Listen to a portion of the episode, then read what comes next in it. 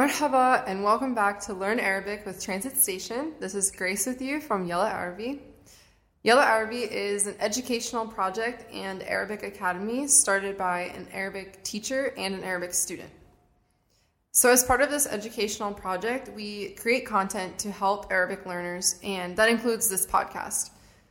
We translate and transcribe every episode for your benefit, and all of these episodes can be found on our website, yellaarabi.com.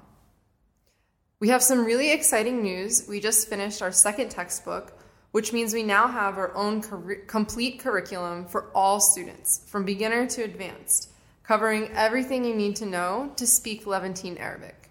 So, if you're interested in taking Arabic classes with us, we offer classes both online and in person in Beirut. Ahla wa sahla. And if you enjoy our work and want to support us, we have a Patreon account and we will include the link in the description. Today's episode is about Sultan Basha al Atrash who was a prominent Arab Druze leader, Syrian nationalist, and leader of the Syrian Revolution against the French in 1925. He played a major role in deciding the destiny of Jebel al Druze and Syria in general. Here is Samer with the life story of Al Atrash in detail.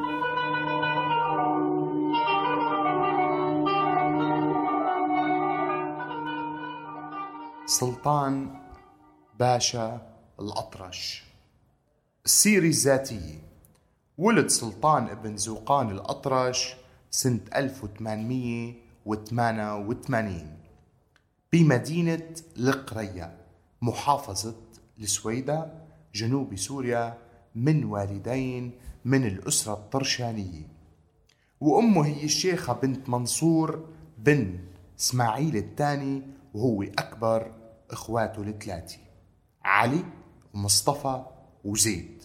عنده أختين سمية ونعايم. تعلم على إيد بيو المجاهد الشيخ زوقان على الفروسية والرماية والصيد وفنون القتال.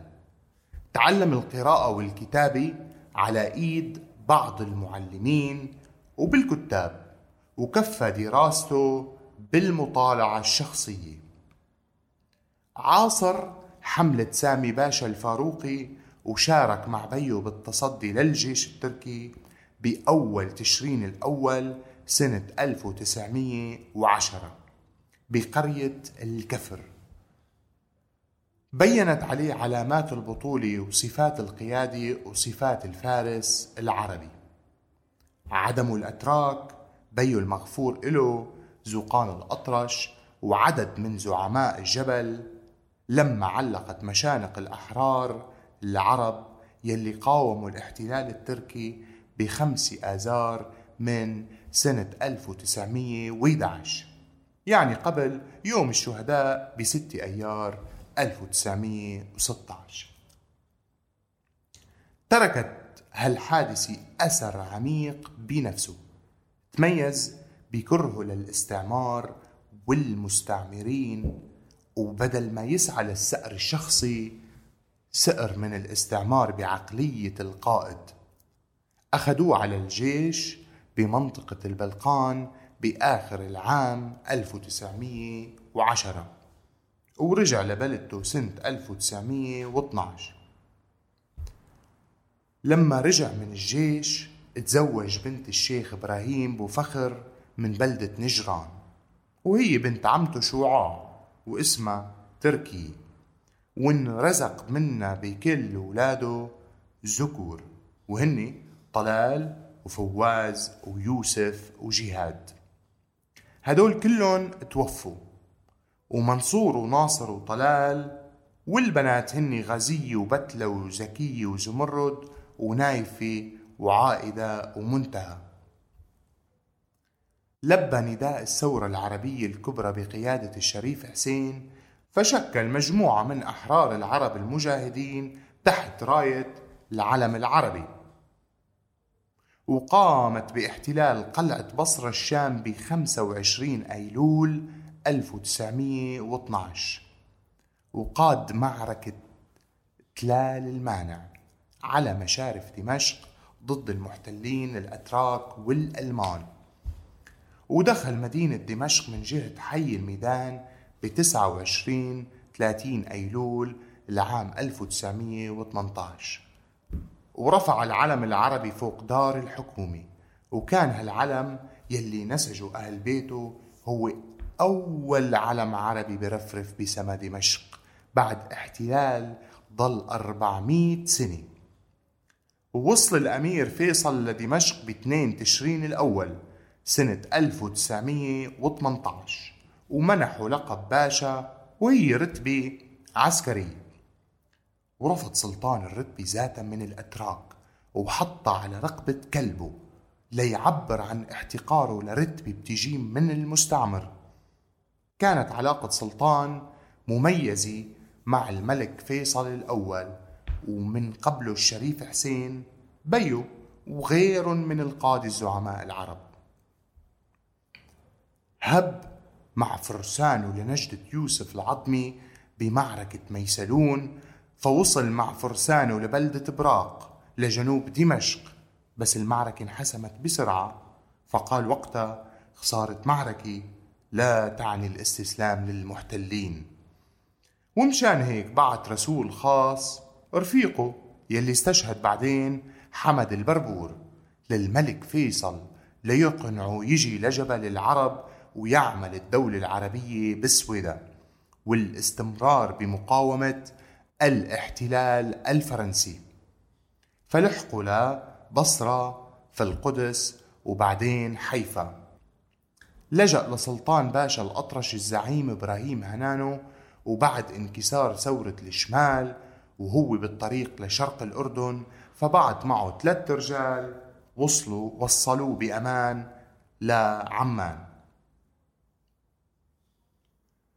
كان بين سلطان وبين الفرنسيين نزاع دائم. ما ترك فرصة إلا وشرح فيها عن عدم رضاه عن وجود بوطنه. وكانت أول شي ثورته عليهم لما قبضوا على المجاهد أدهم الخنجر المتهم بمحاولة اغتيال الجنرال غورو على طريق القنيطرة بمعاونة الشهيد أحمد مريود. كان سلطان برا فخرج سلطان ورجاله مطالبين بإطلاق سراح ضيفهم وراح بسرعة لحاكم الجبل ولما ما تجاوبوا لطلبه هجم سلطان ورفاقه على الفرنسيين بالسلاح وكانت معركة تل الحديد ضد المصفحات الفرنسية قدام فرسانه فعطلوا اثنين وقتلوا يلي فيها فكانت هي ثورته الأولى يلي ظلت تسع شهور خلال العام 2922 وهالشي لرفض الاستعمار وتكريس التقاليد العربية الأصيلة بحماية الدخيل وصيانة الضيف. فحكم عليه الفرنسيين بالإعدام وهدموا بيته بالقرية بقصف الطيران. ولما عجزوا الفرنسيين عن القبض عليه فاوضوه أحسن ما ينتشر التمرد. فصدروا عفو عنه وعن جماعته وما تنازل سلطان بعد العفو عن أي مطلب من مطالبه. وهي الجلاء التام عن وطنه الموحد واستقلاله. وما توقف عن نشاطه بتقوية العلاقات مع الوطنيين جوا البلد.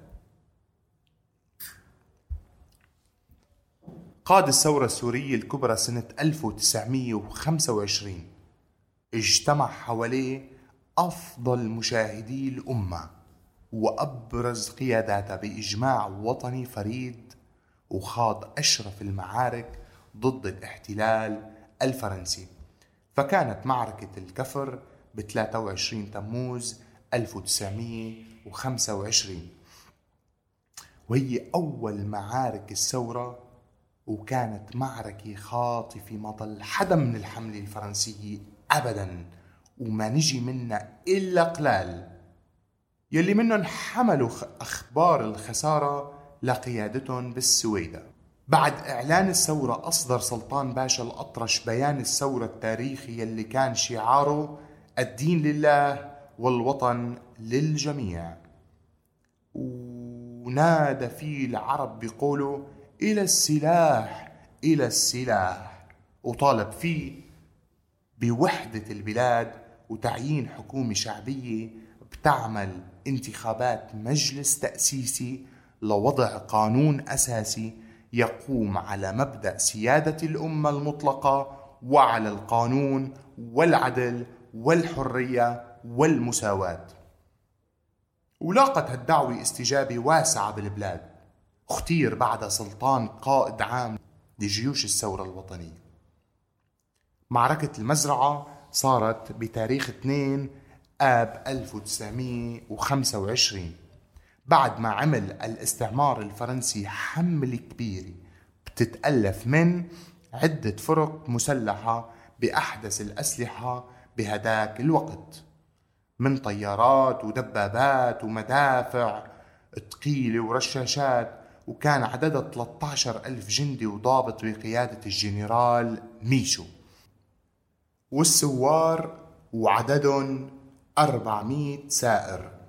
قدروا بإبادة الحملة كمان بأشرف معركة بالتاريخ الحديث وهرب قائد الحملة الجنرال ميشو انتشرت بجميع أنحاء الوطن. أخبار الثورة وانتصاراتها. وبلغت أنباء أوروبا فإجا للجبل صحفيين من ألمانيا والنمسا وشافوا آثار المعركة وأهوالها انتشرت المقاومة بكل الوطن السوري وكمان البقاع المتاخمة بلبنان. فكانت معارك الجولان والمجدل وحلوة وسحيتا ورشيا وهي أشهرها بحيث تسلق الثوار أسوار القلعة الحصينة فيها واستولوا عليها وحرقوها. بعدين كانت معركة المسافرة ومعركة السويدة ومعركة رساس ومعركة عرا ومعركة أم الرمان. وغيرها من المعارك الدموية مثل معركة قيصمة يلي هزم فيها السوار المتطوعة وأسروا ضابط فرنسي كان بقود الخيالي. شدد الفرنسيين الخناق على الثوار وجابوا حملات متتالية ونجدات جديدة. فاضطر الثوار للنزوح إلى الأزرق بإمارة شرق الأردن. وما خلوهم الإنجليز يضلوا كتير. فنزح سلطان الأطرش وجماعته من المجاهدين إلى وادي السرحان والنبك في شمال المملكة العربية السعودية. وبعدين بالكرك بالأردن على أمل الرجعة لساحات الحرب بوقت قريب. ورفض تسليم سلاحه للمستعمر وانحكم عليه بالإعدام. وبعت سلطان الأطرش رسله بالملك عبد العزيز بن سعود وكمان للملك فيصل الأول بعدين لمصر وفلسطين للتأكيد على وحدة الكفاح العربي ووحدة الهدف وطلب المساعدة لاستمرارية الثورة بس اتفاق مصالح الحلفاء وضعف المقاومة العربية أدوا لوقف العمليات القتالية. بس سلطان ورفاقه المجاهدين ضلوا وفايا لمبادئهم وضلوا على إيمانهم القوي بالوحدة العربية ووحدة البلاد السورية ومن واجبهم يستقل بلدهم بشكل كامل. وآمنوا إنه العرب رح يرجعوا حريتهم قد ما طول الكفاح وكثرة التضحيات. وما انقطعت صلة سلطان الأطرش بالحركة الوطنية جوا سوريا. كل مدة منفاه يلي ظلت أكثر من عشر سنين. وعزم سلطان الأطرش لعقد مؤتمر بوادي السرحان برئاسته ب 25 10 1929 سموه بمؤتمر الصحراء وذلك لبحث القضية السورية. وحضر هالمؤتمر بوادي السرحان. معظم الوطنيين السوريين واللبنانيين ونتيجة المؤتمر مقررات مهمة كان إلى أثر كبير على الشيء اللي صار بعد. المفاوضات والمسار اللي أخذته لتحقيق الاستقلال التام. فكان المنفى للتعبير عن رفض الاستسلام للمستعمر وعن مقاومة الثوار لوجوده عن أرض وطن الغالي.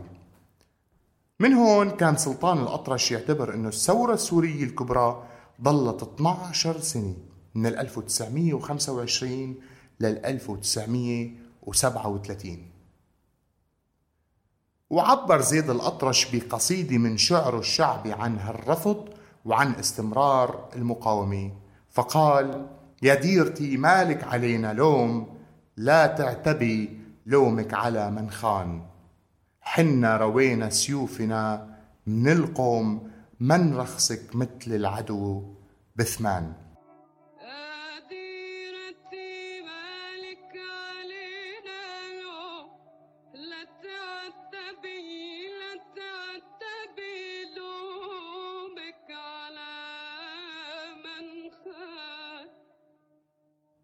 لابد ما تذهب ليالي الشوم وتعتز صربي قادها سلطان وإن ما تعدى الحقنا المهضوم يا ديرتي ما إحنا لك سكان. رجع سلطان الأطرش ورفاقه للوطن بعد المعاهدة السورية الفرنسية سنة 1936 فصدرت فرنسا عفو شامل عن كل المجاهدين واستقبل سلطان ورفاقه بدمشق ب 18 أيار سنة 1937 باحتفالات شعبية تاريخية. واعتبر قائد تاريخي للأمة وانمنح أرفع الأوسمة الوطنية وتغنى الشعراء والكتاب ببطولاته وأعماله ومن أهم هالشعراء الشاعر القروي رشيد سليم الخوري لما كتب بالمهجر قصيدته الشهيرة سلطان باشا الأطرش والتنك. التنك هي الدبابة بعد معركة تل الحديد سنة 1922 خففت لنجدة العاني سريعا غضوبا لو رآك ليس ريعا وحولك من بني معروف جمعا بهم وبدونهم تغني الجموع. تميز سلطان باشا الأطرش بمعارضته الدكتاتورية ضد المرسوم 50 سنة 1946 هالشي اضطر الحكومة بهالوقت لإلغائه والحكام الدكتاتوريين يلي حكموا سوريا ووصل خلافة من الدكتاتور أنور أو وصل خلافه من الدكتاتور أديب الشيشكلي للمقاومة بالسلاح. فجرد أديب الشيشكلي حملة عسكرية على الجبل راح ضحيتها أكثر من مئة شهيد. نزح سلطان الأطرش مرة ثالثة للأردن متفادي الحرب الأهلية حتى نهاية حكم الشيشكلي فرجع لقريته مستقبلا باحتفالات شعبية عمت كل البلاد رحب سلطان باشا الأطرش بقيام الوحدة السورية المصرية سنة 1958 والتقى بالرئيس جمال عبد الناصر وشد على إيده معربا عن أمله بتحقيق الوحدة العربية الكبرى. وقف سلطان دائما بجانب الثورة الفلسطينية مؤازرا ومشجعا وكانت تتردد على لسانه عبارته الشهيرة ما أخذ بالسيف بالسيف يؤخذ. وأثناء الثورة السورية الكبرى قصف الطيران الفرنسي السوار فانقتل حصان سلطان وقطعت رقبته وبخشت شظايا القنابل الفرنسية العباية اللي كان لابسها. بس سلطان الأطرش ما انجرح فأخذ السيد صبحي الخضرة هالعباية وحطها بمتحف المسجد الأقصى بالقدس وبعد هنيك لهلق كان سلطان باشا الأطرش رحمه الله رقيق القلب عطوفا تدمع عيونه لرؤية مرأة ضعيفة أو طفل يتيم. وكان رب أسرة غيور محب لأولاده وبناته وأحفاده وحفيداته. عنده ستة وعشرين حفيد وحفيدة. وكان فلاح مجد بحي الأرض ومؤمن تقي ومحافظ على التقاليد والعادات العربية الأصيلة. وكان منفتح على الآخرين وعلى روح العصر فاهتم بتشجيع العلم ونشره فأرسل أولاده وبناته للجامعات حتى خارج سوريا وبنى أكثر من مدرسة بقريته من أمواله الخاصة. ومن التبرعات يلي وصلته من المتبرعين مشان هالغاية. كمان تبرع بأرض له لبناء كنيسة بقريته وهداها الجرس. كان زاهد بأمور الدنيا عفيف. رحل عن هالدنيا ب 26 آذار 1982 ونعاه رئيس الجمهورية العربية السورية رئيس حافظ الأسد وألقى على جثمانه نظرة الوداع ببيته بالقرية. وكان مأتمه يوم تاريخي مشهود حشد أكثر من نص مليون من المشيعين وانحمل نعشه بطيارة مروحية حلقت فوق مواقع المعارك الخالدة. يلي خاضها واندفن بقريته القرية محمول على عربة مدفع. وبأمر من الرئيس حافظ الأسد أقيم بالقرية قبال بيت سلطان باشا الأطرش صرح تذكاري عظيم للثورة السورية الكبرى وراح يضم جثمان القائد العام للثورة السورية الكبرى سلطان باشا الأطرش.